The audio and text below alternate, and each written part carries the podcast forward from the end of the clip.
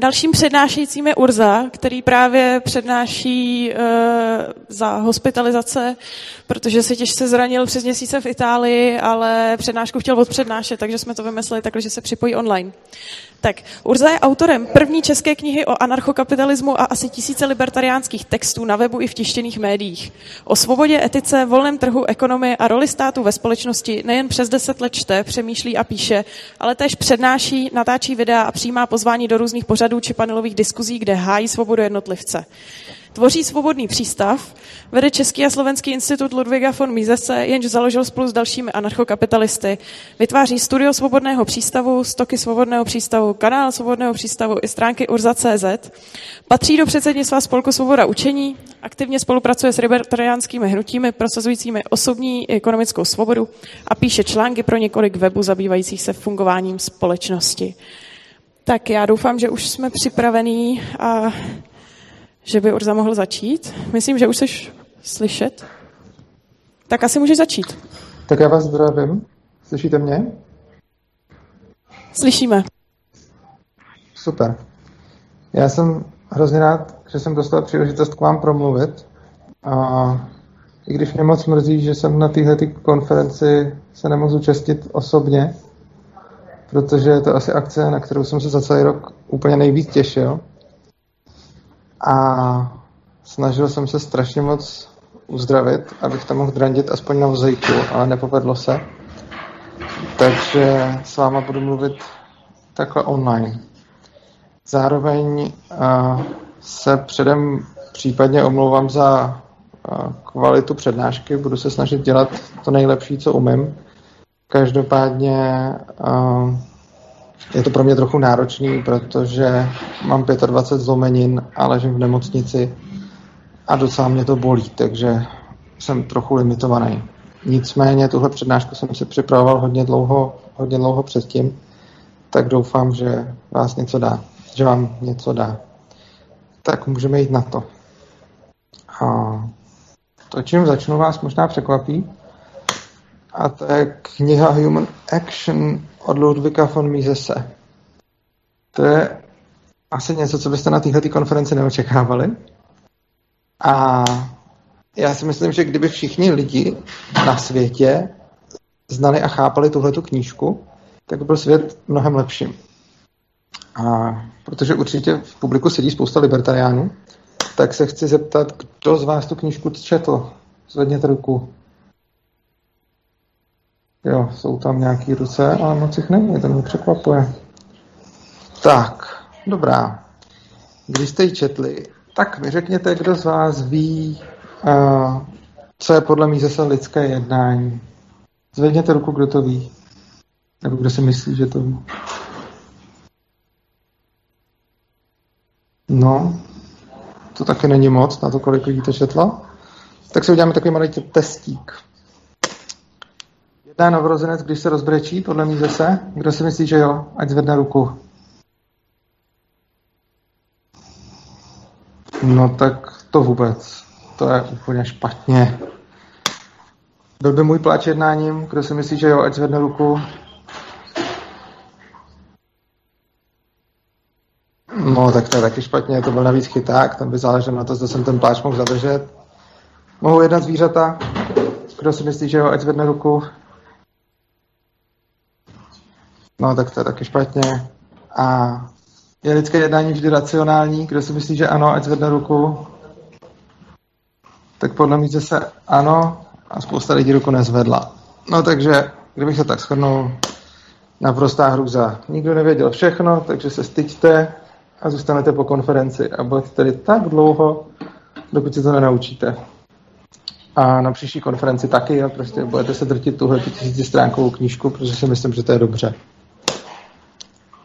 Proč tenhle přístup nefunguje k tomu, abych vás navnadil na tu knížku, která je actually fakt skvělá. A, což pak o to. Ono by to teoreticky fungovat mohlo, takovýhle přístup, kdybych měl k lidem, ale fungovalo by to jenom za určitých předpokladů. Například za předpokladu, že bych posluchače, tedy vás, mohl zadržet nějakou výhruškou nebo silou. Třeba kdybych vám hrozil odebráním od rodiny, jako se děje běžné praxi povinné školní docházky, Nebo kdyby záleželo jenom na tom, že pak prokážete nějakou znalost, že by zodpovíte ty otázky, ale bylo by úplně jedno, jestli tomu budete rozumět. Taky za podmínky, že by bylo úplně irrelevantní, jak se potom budete všichni cítit. A konečně, kdyby nezáleželo na vašem budoucím vztahu k tomu tématu.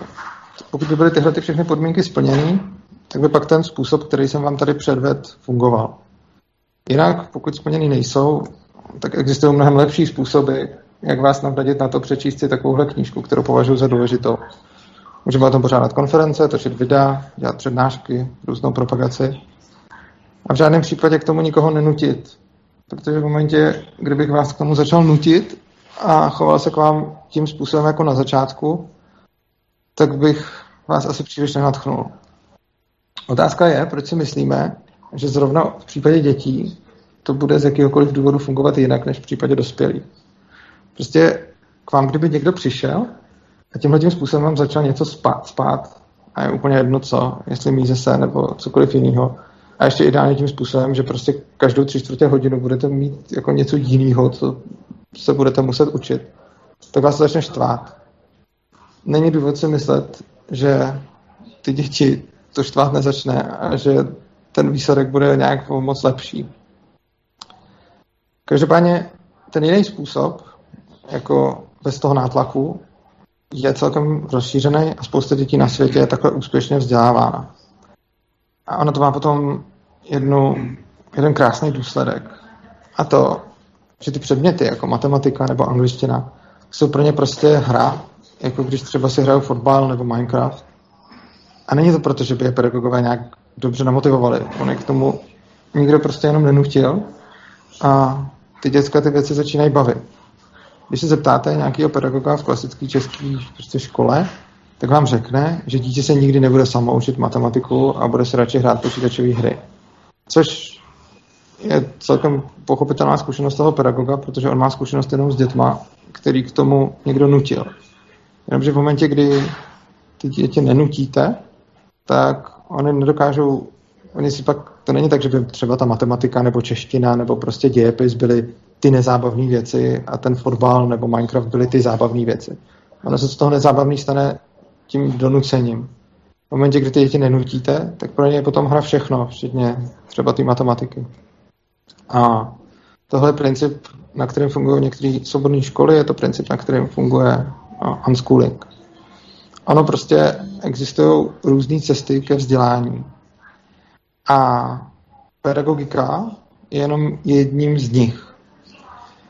Cílem pedagogiky je dostat žáka z nějakého bodu A do bodu B. Prostě přijdou žáci do nějaké školy, prostě, když jsou to ještě malí děti a cílem je udělat z nich nějaký děti, kteří mají nějaké znalosti, prostě, že budou umět tohle a tamhle to.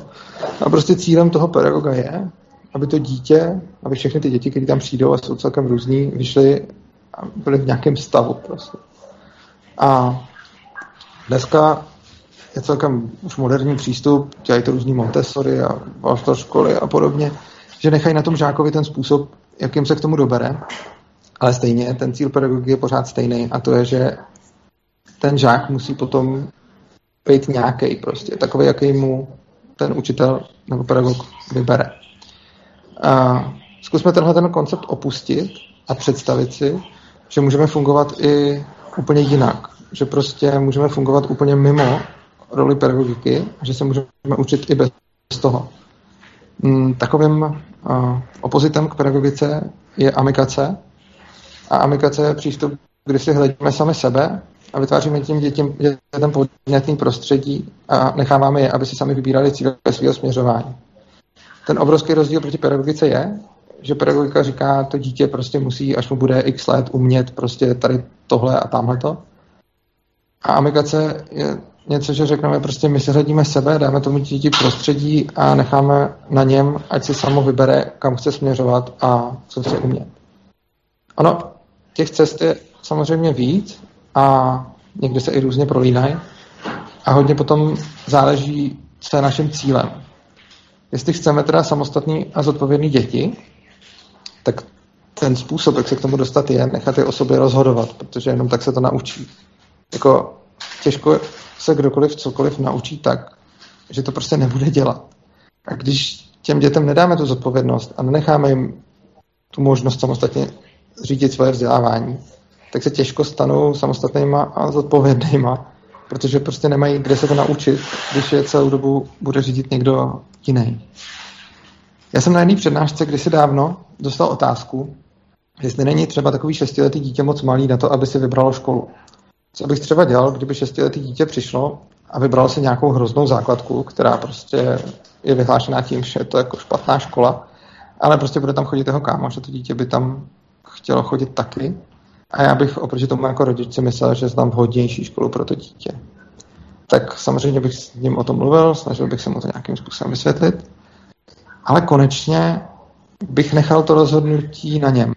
A to z toho důvodu, že si myslím, že pro to dítě to převzetí odpovědnosti za vlastní vzdělávání je důležitější než to, kolik se v té škole nakonec naučí slovíček a jak moc dobře bude umět matematiku, protože já osobně považuji pro život důležitější právě tu schopnost převzít zodpovědnost, a, než potom nějaký ty konkrétní znalosti, které už se můžeme naučit. A tohle je jedna možnost. A ta druhá možnost je, kdybychom chtěli třeba dobrý vojáky a poslušní občany, tak eh, to se dá dělat taky nějakým způsobem, že o nich budeme rozhodovat, budeme je odměňovat a budeme je trestat. A tím způsobem je naučíme poslouchat a oni prostě budou zvyklí poslouchat tu autoritu, kterou jim přidělíme, to je učitele. A toho učitele pak snadno nahradí nějaký prostě třeba politik, generál nebo úředník. Takže tohle jsou nějaké dvě cesty a záleží, co je cílem a řekněme, že každá je vhodná k něčemu jinému.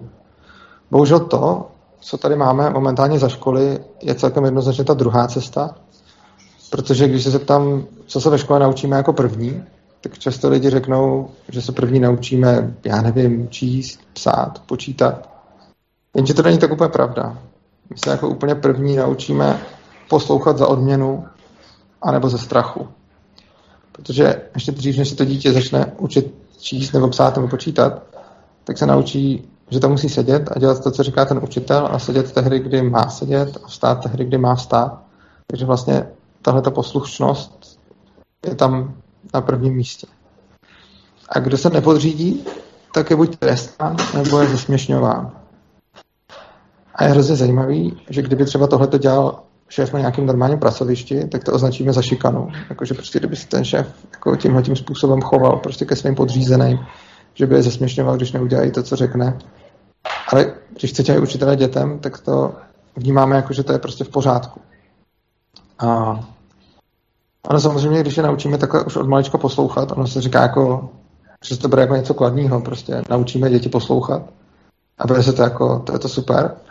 Jenže ono, jako naučit dítě poslouchat záleží jak, koho, proč a za jakých podmínek. Ale přijde mi dost uh, špatná vlastnost, když to dítě naučíme poslouchat nějakou autoritu, kterou si samo nevybralo.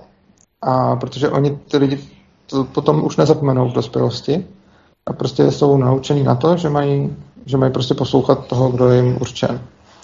Což je pak další otázka, co to asi udělá s jejich sebevědomím. A ty školy jsou na to takhle zcela cíleně jsou na to takhle zcela cíleně nastavený. Nejlíp to asi vyjadřoval tehdejší ministr Stanislav Štěch.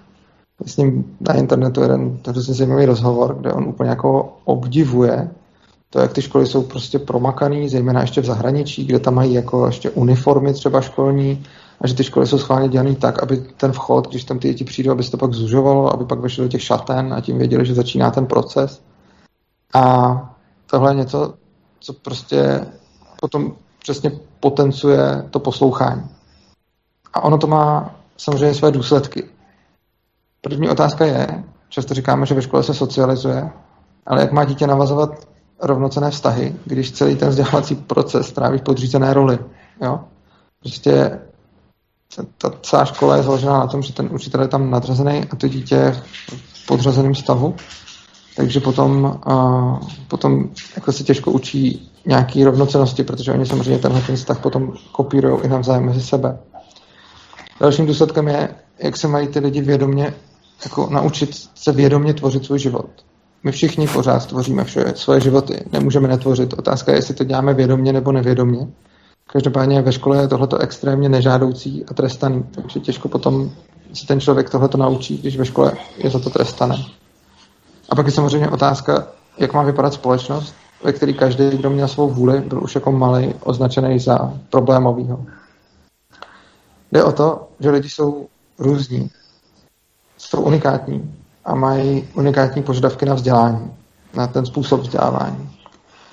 A různým dětem vyhovují různý způsoby a ještě navíc různí rodiče chtějí vést děti k různým hodnotám, což je naprosto v pořádku. Ale zcela legitimní požadavky potom bývají protichudný a těch požadavků je naprosto spousta. Můžou to být zejména ty kontroverzní, když tak to může být nějaké otázky víry, nebo sexuální výchovy, nebo vlastenectví, což jsou témata, ve kterých se spousta rodičů neschoduje a neschoduje se, jak to v té škole má vypadat.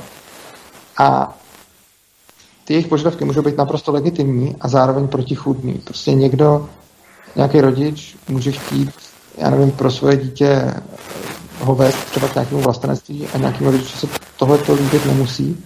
A myslím si, že nelze říct, že jako jeden má pravdu a druhý to má špatně. A ono z toho potom plyne, že to centralizované školství nemůže nikdy vyhovovat, protože vždycky bude někomu brát svobodu, protože se vždycky nějaká skupina prosadí to, jak mají být ty děti vzdělávané a ty ostatní skupiny uh, mají smůlu. Příkladem toho je, že ta česká legislativa například zakazuje to svobodné vzdělávání, o kterém jsem tady mluvil úplně na začátku. A například tím, že vylučuje tu vzájemnou dobrovolnost, nebo že vynucuje hodnocení žáků těmi pedagogy. Což znamená, že už jenom tyhle ty dvě věci, které jsou prostě dané jako českým školským zákonem, tak neumožňují svobodné vzdělávání v rámci české legislativy. A ono je to prostě v rozporu s některými těmi modelama, které jinak normálně fungují, ale ve světě jsou eh, naprosto úspěšní.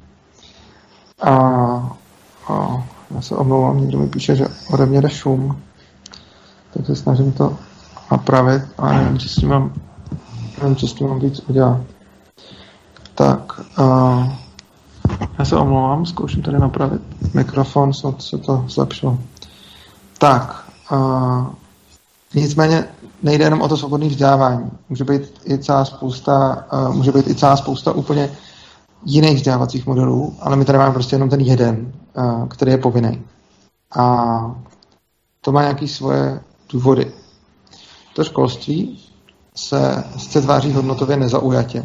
To je něco, uh, o co se vlastně o co se vlastně hodně snaží. Snaží se, pře, snaží se prezentovat, řekněme, objektivně, nebo tak nějak bych to řekl. Mm, rozhodně nezaujatý ani objektivní není. A to z více důvodů. Jednak proto, že to reálně prostě není možný. A umím si ještě hodně horko těžko představit, že by někdo třeba vyučoval nezaujatě a objektivně matematiku, ale přijde mi naprosto nepředstavitelný, že by někdo dokázal objektivně a nezaujatě vyučovat historii, společenské vědy a podobně. Čili jako nějaká nezaujatost ani není možná, což znamená, že to centralizované školství potom vždycky táhne ty děti nějakým směrem. A další důvod je, že celý to školství slouží jako nástroj propagandy v momentální době státu jako takového a demokracie. Tohle je něco, co je docela kontroverzní a lidi o tom moc nechtějí slyšet, ale je fakt, že každý politický režim, když má k dispozici to centralizované školství, tak se skrze něj udržuje a propaguje. My umíme velice dobře rozpoznat tu propagandu historických režimů, umíme velice dobře rozpoznat propagandu nacismu a komunismu, prostě umíme poznat to, když se za nacismu učilo prostě o nadřazený rase, když se za komunismu, to, to si spousta z vás ještě pamatuje, ale tu současnou propagandu nevidíme, protože jsme ji přijali za svou. Je tedy hrozně důležitý nezaměňovat souhlas s tím obsahem za neexistenci té propagandy. Většina z nás souhlasí s demokracií, což jsme z lidí ve společnosti, a proto mají teda pocit, že když jsou knížáci vedeny, že to propaganda není, že to vlastně není manipulace těch, těch žáků, protože souhlasí s tím cílem, ke kterému to vede. Ale tyhle ty dvě věci si myslím, že je naprosto zásadní nezaměňovat. Já vám to ukážu na jednom takovém příkladu. Hypoteticky. Jo. Představte si, kdyby posláním školství mělo být tohle. Třeba rozvíjet roli školy jako křesťanské instituce. Jo, kdyby někdo přišel s takovýmhle návrhem, jo, vyhraje volby a řekne, teď uděláme takové poslání školství. A vybavit žáka dovednostmi i znalostmi k zastávání a prosazování křesťanských hodnot a postojů. Jo? A rozvíjet schopnost žáka jednat jako správný křesťan, ctít desator a plně se podílet na životě v církvi. Kdyby s tímhle někdo přišel, tak ho s tím všichni vyhodí, že to je uh, prostě indoktrinace malých dětí. A já s tím naprosto souhlasím. Já si myslím, že v tomhle tom asi všichni vidíte tu náboženskou propagandu. Vidíte ji všichni, zvedněte ruku, kdo ji tam vidíte. Jo, tak bych řekl, že všichni se přihlásili. A je teď úplně vedlejší, jestli souhlasíte, nebo jestli jenom vidíte. Já jsem to schválně ukázal na tomhle příkladu, protože je hrozně snadný zaměňovat právě neexistenci té propagandy se souhlasem s tím objektem. Já vám teď něco ukážu. Jo? Tohle to byl hypotetický scénář. Teď se pojďme podívat na reálný scénář. Budu citovat ze strategie 2030. Strategie 2030 je uh, oficiální dokument ministerstva školství a je to národní strategie vzdělávání. Dřív jsme měli uh, bílou knihu, teď máme strategii 2030 a to je vlastně dokument, který je závazný pro všechny školy, jakým způsobem mají učit.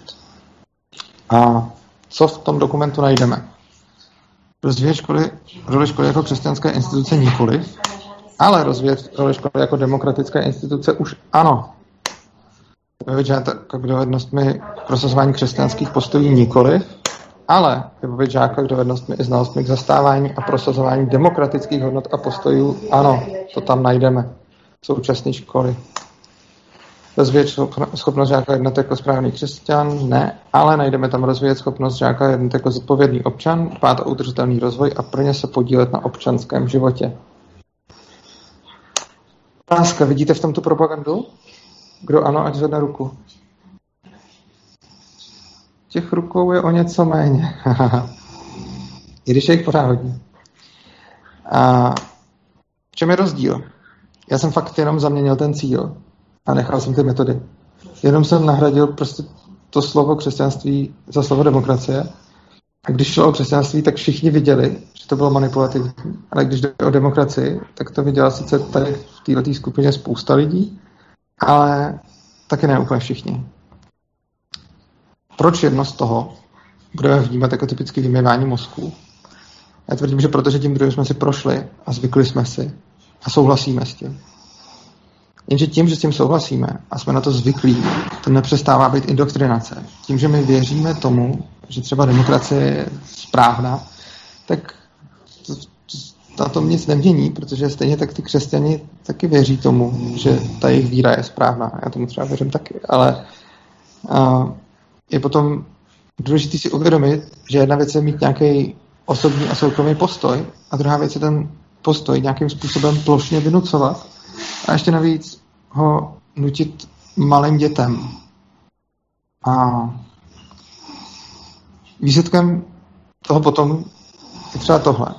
Demokracie, co je ve skutečnosti? Je to prostě vláda většiny. Nic víc, nic míň.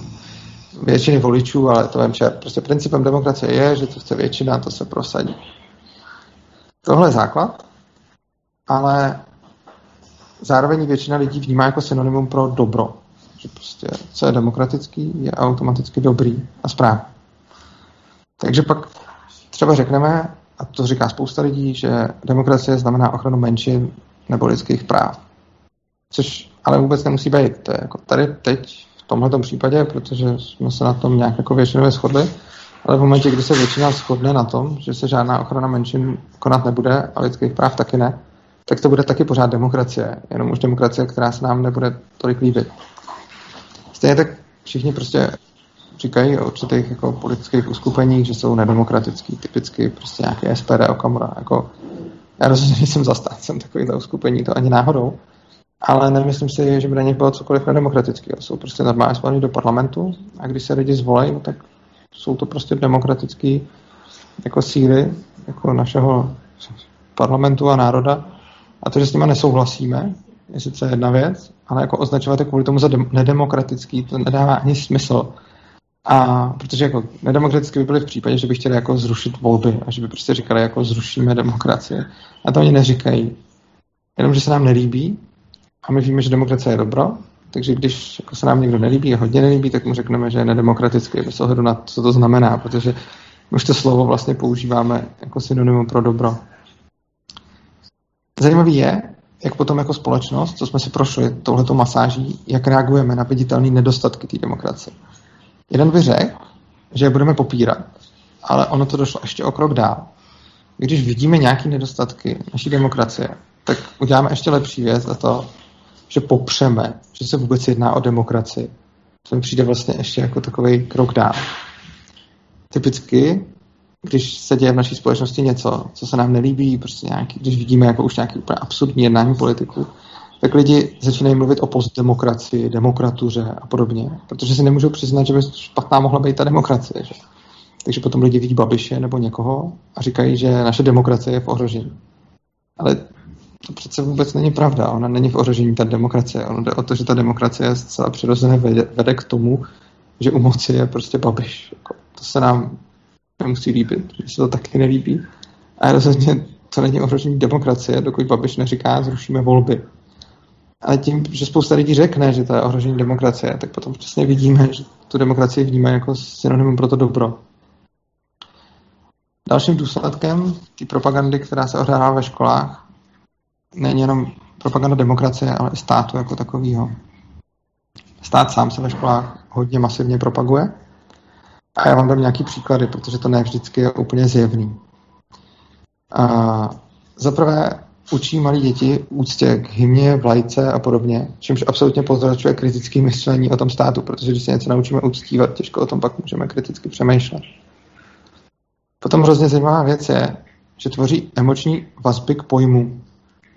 Třeba anarchie má typicky negativní konotaci, vlastenectví má typicky pozitivní, i když se to už mění. A potom hrozně zajímavý je Tomáš Garek Masaryk, který má v důsledku našeho školství pozitivní konotaci a skoro nikdo neví proč. Tohle to jsem dělal takový výzkum a můžete si to zkoušet taky. Ptejte se lidí na to, co Tomáš Garek Masaryk, jako jestli to byl dobrý prezident, jestli jako, co si o něm myslí. A oni vám řeknou, že to byl dobrý prezident. A zeptejte se jich potom, proč, co udělal, jak, jaký byly ty věci, které si na jeho jako prezidentské kariéře váží. Občas vám na to někdo něco řekne, ale strašně často vám na to nic neřekne, protože prostě Tomáš Garek Masaryk je teda člověk, ale zároveň je to ještě pojem, který je nabitý kladnou emocí, aniž zatím je vlastně cokoliv, protože jsme k tomu takhle naučení a vedení. Stát se taky naprosto výjímá z morálky, protože se učíme ve škole, že prostě jako může být třeba, nevím, špatný násilí, může být špatný jako brát lidem peníze, může být špatný na někoho útočit, eh, pokud on nic nedělá. Tak to jsou taky ty věci, co už nás naučí v té školce, takový to jako nemlaď ho, neber mu ty bábovičky a podobně. Ale potom vlastně přijdeme do té školy a tam nás naučí, že když tyhle věci dělá stát, že je to vlastně v pohodě. Další věc, jak se stát propaguje, je, že se často živě prezentuje jako jediný a nevyhnutelný řešení něčeho. Nás prostě ve škole na občanské výchově, občanská nauka, to už v tom jménu je to obsaženo, tak nás prostě učili, jaký jsou role státu a co stát prostě musí dělat a poskytovat. A zajímavý je, že jsem pak o roky později zjistil, že je to let, kde i jako jednak historicky a jednak i v současnosti prostě ty služby můžou být poskytovány i bez státu, takže jsou zase věci, které se v té škole říkají přímo nepravdivě.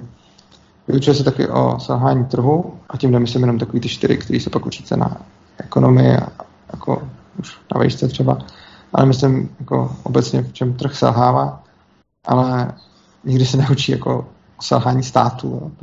A potom nakonec a stát vystavuje žáky neoznačený podprahový reklamě.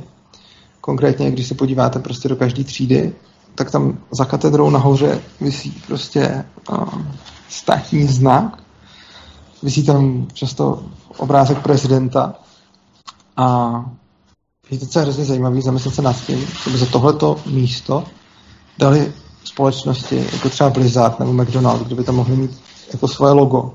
Za to by platili obrovský prachy, kdyby mohli tohle dělat. A proč? protože to funguje. Prostě. A když by na tabulí mohlo vyset logo Blizzardu nebo McDonaldu a ty firmy by byly ochotné, že to fakt hodně zaplatit, to znamená, jako, kdyby takovéhle věci nefungovaly, tak za ně prostě jako, ty firmy neplatí za tu reklamu. Ale přesně tím, že 8 hodin denně musíte sedět někde a někam koukat, celou dobu koukat na něčí jako logo o státu, tak je to zase jako nějaká podprahová reklama a tady to není označený a nikdo vám neřekne, že to je reklama, protože se vám to zapíše pod kůži ještě víc, protože to je vlastně normální, na rozdíl od jiných reklam, o kterých aspoň jako víte, že jsou reklamy. A to se týká další věci, a to je kritické myšlení. To je dneska hodně populární věc. Mluví se o ní stále častěji a častěji, což je naprosto správně. Nicméně kriticky přemýšlet o státu je naprosto nežádoucí. A ono taky, když nás ten stát napřed naučili ustívat, když jsme byli malí, tak se o tom nedá moc dobře kriticky přemýšlet. A teď zase zkusme odlínout od toho, co si myslíme a odlínout od toho, jestli věříte, že stát potřebujeme nebo ne. Každopádně mám bohaté zkušenosti s debatama s lidma o státu a jeho potřebnosti. A skoro vždycky, když tímhle tím přijdu za někým, kdo o tom ještě neslyšel, tak má ten postoj, že stát je potřeba a až potom k němu hledá nějaké argumenty. Jo? Že vlastně s někým mluvíte, něco mu prezentujete a on už dopředu ví, jak se k tomu staví, i když to je dost netriviální téma. Je to široký téma. A ty lidi stejně mají dřív nějaký postoj a až potom si k němu dohledávají nějaké argumenty ale ten postoj, pokud ho nemají promyšlený, se v nich někde musel vzít a to tak, že jim tam byl podsunutý, protože v momentě, kdy něco nemáte rozmyšlený a nemáte k tomu argumenty, tak na to nemáte silný postoj, pokud vám ten postoj nevytvořil někdo jiný. Následně potom vyvracení těch argumentů logicky nepomůže, protože vy ten postoj nemáte na základě těch argumentů. Což mimochodem, tady takový malinký příspěvek ke kritickému myšlení v rámci této přednášky, tohle lze používat jako strašně dobrý jako samotest dogmatičnosti. Když chcete zjistit, jestli vy sami máte nějaký dogmata, já to na sebe se snažím používat tohleto a mám s tím fakt jako dobré zkušenosti, tak prostě vezmete si nějakou problematiku a vezmete si svůj postoj k ní, tak je otázka, jak dobře máte tu problematiku nastudovanou. Pokud dobře, tak ten postoj může odpovídat. Ale pokud máte silný postoj k problematice, kterou nemáte dobře prostudovanou, tak je skoro jistý, že ten postoj jste si tam nevytvořili vy, ale že ten postoj vám tam někdo podsunul. Jo? Čili, že problematika, kterou jste se moc nezabývali, ale víte, jak to má být, tak to je přesně důsledek působení nějaký propagandy na vás. A co třeba pomůže, když si pak sformulujete nějaké argumenty k tomu, proč si myslíte, co si myslíte, jestli když vám ty argumenty něco někdo vyvrátí, jestli na základě toho změníte to přesvědčení. Je hrozně častý, že ne. Že si něco myslíte, máte k tomu nějaké argumenty a když ty argumenty někdo vyvrátí, tak si to myslíte dál. Opět, když se u tohohle toho přistihnete, tak si můžete být docela dobře jistý, že jste si k tomuhle tomu názoru nedošli, ale že ten názor vám byl někde podsunut. Dost možná vám byl podsunut právě už v té škole. Tak. A my se blížíme pomalu ke konci, aby jsme stihli ještě nějaký dotazy. A myslím si, že hlavním problémem všeho je nedobrovolnost. Já jsem tady na začátku mluvil o nějakých eh, vzdělávacích modelech a nepopírám, že jsou to moje jako favority, že tyhle ty vzdělávací modely já preferuji, jako unschooling, svobodné školy a podobně. Ale rozhodně bych nechtěl, aby všichni a všechny děti byly povinně nuceny tohleto absolvovat. Protože si myslím, že by každý měl mít možnost volby. A myslím si, že i to, že někdo chce vést svoje děti prostě k nějakým hodnotám, je naprosto v pořádku, protože nelze vychovávat a vzdělávat bezhodnotově. Takže i když někdo chce být prostě vlastenec a chce mít děti vlastence, tak ať prostě. Když někdo chce být anarchista a mít děti anarchisty, tak ať prostě. Všechno je to věc těch lidí. Ale myslím si, že problém nastává v momentě, kdy to přestává být dobrovolný. A Řešení toho problému je dle mého názoru odluka školství od státu. To znamená následující věci. Zrušení povinné školní docházky. To je úplně první věc. Když ji člověk někde zmíní, tak je strašně často za to potom pomalu zlinčovaný. Přitom je zajímavé, že povinná školní docházka zdaleka není ve všech zemích na světě. Je slyšet, uh, pardon, já jsem teď řekl slyšet, protože mi tady přišla zpráva, že už bych se měl slyšet a ano, slyším se. Povinná školní docházka je typicky v zemích uh, východního bloku a v zemích bývalého západního bloku je většinou spíš povinný vzdělávání. Nebývá to tak jako úplně pravidelně nutně, ale bývá to tak prostě spíš. A zrušení povinné školní docházky je podle mě první krok, protože dokud máme povinnou školní docházku, tak eh, stát musí akreditovat školy, aby prostě rozhodoval, co je škola a co není. A kdyby jsme tohle neměli a stát teda nerozhodoval o tom, co je škola, tak potom já můžu říct, že povinná školní docházka mých dětí probíhá u mě na dvoře, protože můj dvůr je škola. Takže stát, aby byla povinná školní docházka, musí stát definovat školu. A když definuje školu, tak se pak stane to, o čem jsme mluvili na začátku, což znamená, že řada vzdělávacích modelů je prostě potlačená a není legální, protože se nevejde do školského zákona. Další věc, zrušení všechny, veškerý navázaný legislativy na to, takže prostě toho školského zákona, který prostě předepisuje, jak ty školy mají vypadat. Dále zrušení dotací těch škol a samozřejmě i odpovídající snížení daní, aby se lidi mohli dovolit to vzdělávání prostě po vlastní se. A konečně zrušení certifikací, což jsou uh, nějaké státní, řekněme, zkoušky a, a podobně, prostě uh, jako maturity a tak dále. Jako třeba státní maturity, ale prostě obecně i to, že ten stát vám dá nějaký diplom, ať už třeba maturitní vysvědčení nebo vysokoškolské. Teď to je sice hezky, když to také řekneme, ale nevíme, jak toho dosáhnout. Takže takým způsobem něčeho takového dosáhnout. Uh, postupně bych navrhoval asi takhle. A myslím si, že to je docela dobrý postup, který by nemusel, uh, který by nemusel nikoho nějak citelně zasáhnout. První, demonopolizovat ten stát, což znamená umožnit soukromým školám normálně vznikat bez povolení ministerstva. Tohle je podle mě naprostý základ, protože v současné době když chcete založit soukromou školu, tak musíte žádat ministerstvo. A ministerstvo většinu těch žádostí už řadu let zamítá, což znamená, že je eh, spousta příběhů, kdy se zamítá prostě žádost o založení školy z důvodu, že tam je třeba státní škola, která má málo žáků, což sice oficiálně jako zamítnout z tohoto důvodu nelze, ale on se vždycky nějaký jako pseudodůvod najde. Takže umožnit, aby se mohl každý založit školu, jak potřebuje. Tím začne právě vznikat ta volná konkurence tomu státu takže prostě budou zároveň státní školy a zároveň soukromé školy, kterým budou konkurovat, ale teď myslím soukromé školy, ne ty schválené ministerstvem, který vyučují podle plánu ministerstva, takže jsou to vlastně pořád školy zapojené do toho centralizovaného systému. Já myslím školy, které eh, prostě vznikají a vyučují si, jak chtějí a jak potřebují. A potom umožnění opt-outu, což znamená, že lidi, kteří nevyužívají tenhle ten státní systém školství a využívají nějaký ty jiný, že se ho nemusí ani platit což znamená, že jsem odpovídajícím způsobem, že jsem odpovídajícím způsobem snížit daň. No a nakonec poslední krok by bylo pak rušení těch státních škol bez těch žáků a nakonec i těch certifikací. Přičemž tady si všimněme, že hrozně hezký na tomto postupu je to, že vlastně my nezačneme rušit nějaký státní školy bez toho, aby k ním existovala náhrada, kterou už si ty lidi vybrali. Což znamená, že za předpokladu, že já bych se plet a za předpokladu, že by lidi stejně chtěli daleko víc ty státní školy, a že by ty soukromí, a tím myslím ty skutečně soukromí školy na, na tom trhu nevy, ne, nevyhrávaly, tak by ty žáci stále zůstávali vlastně těm, těm státním školám. Tak, to je skoro všechno. Já bych už jenom rád uh, schrnul, co jsem na téhle přednášce vlastně říkal.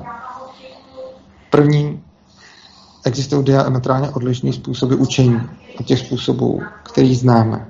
Jo? My známe tu pedagogiku, a to je něco, co je pro nás jako už automatický, ale prostě pedagogika je fakt jenom jeden výsek z možnosti, jakým způsobem vzdělávat. Prostě existuje celá řada dalších, bohužel jsou nelegální. Bez té decentralizace vždycky budeme mít jenom zlomek z nich, protože i kdybych prosadil, že centralizované školství bude vyučovat tak, jak si přeju já, tak zase to dopadne na spoustu lidí, kteří to chtějí mít jinak. To centralizované školství je zároveň nástrojem státní propagandy, to jsme si tady ukazovali na těch myšlenkových experimentech, viděli jste to na tom příkladu s tím křesťanstvím, ale ono to funguje úplně stejně i pro tu demokracii a stát. A řešením je právě potom odluka toho školství od státu. Tak. To je možná všechno, takže já vám děkuji za pozornost. A teď bychom mohli přistoupit do dotazů. Já možná zruším ty slajdy a spustím kameru. Tak. Je to nějak vymyšlený. Je tady někdo, kdo se hlásí s dotazem, protože snad by to mělo jít tak, že by vás Urza měl slyšet. A on se asi ani nikdo nehlásí. Tamhle. Ale spustil jsem kameru, takže teď byste mě mohli i vidět. Tak, to bude krása. Jo, máš pravdu. Ahoj Urzo, tady Jirka Cakil. uh, nejdříve bych ti chtěl říct, ať se uzdravíš. A ten Děkuji. dotaz je, um, jestli si myslíš, že ta svoboda ve školství se zlepšuje, je stejná, nebo jak si vlastně vedeme tady z tohoto pohledu. Děkuju. To je dobrý dotaz, děkuji za něj. Já si myslím, že naštěstí ta svoboda je pořád vyšší. Já si myslím, že uh, to školství je svobodnější a svobodnější. A byť to ještě je zdaleka, ani náhodou není tam, kde potřebujeme. A myslím si, že je to spíš pořád blíž té nesvobodě než té svobodě. Tak si myslím, že celkem uh, se k té svobodě dostáváme.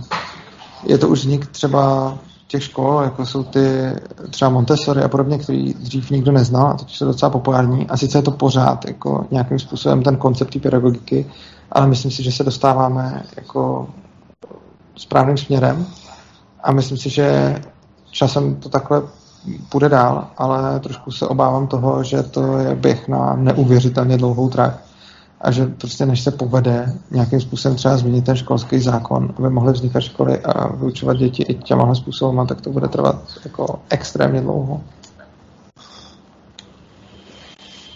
Jasně. To ještě. Tak jestli ještě nějaký dotaz? Nějaký další dotaz? Tak to asi vypadá, Nikdo že dotaz? další dotaz není. Tak my se s tebou asi zatím To mě rozloučíme. úplně mrzí, že byl jenom jeden teda. Je tam dotaz. Ne. Ne, Ne, to už se nikdo drbal Tak jo, ale, myšlenky. tak my se s tebou asi zatím rozloučíme. Tak díky za jo. přednášku. Já vám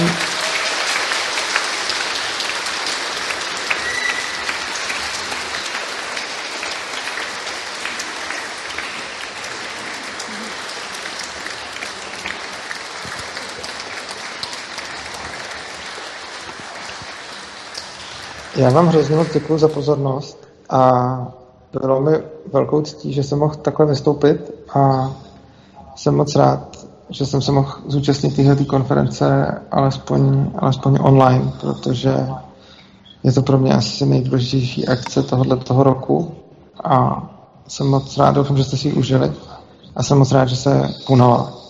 A protože nevím, jestli se večer ještě dokážu připojit, tak bych využil tyhle chvíle k tomu, že chci poděkovat celému realizačnímu týmu konference, zejména potom Teresce, ale i všem ostatním, který udělali úžasný kus práce a to nejenom ohledně konference, ale ohledně celého chodu svobodného přístavu, který může i nadále fungovat, i když já jsem prakticky indisponován. Takže vám fakt děkuju. To opravdu moc si toho vážím a jsem rád, že se tahle konference mohla konat i bez mě. I když musím říct, že zejména když vás tady takhle vidím, tak mě strašně moc mrzí, že tam nejsem. Každopádně si to užijte. Tak díky. A my teďka zase uděláme krátkou přestávku a v 17.15 budeme pokračovat posledním bodem našeho programu a to je panelová diskuze s řečníky.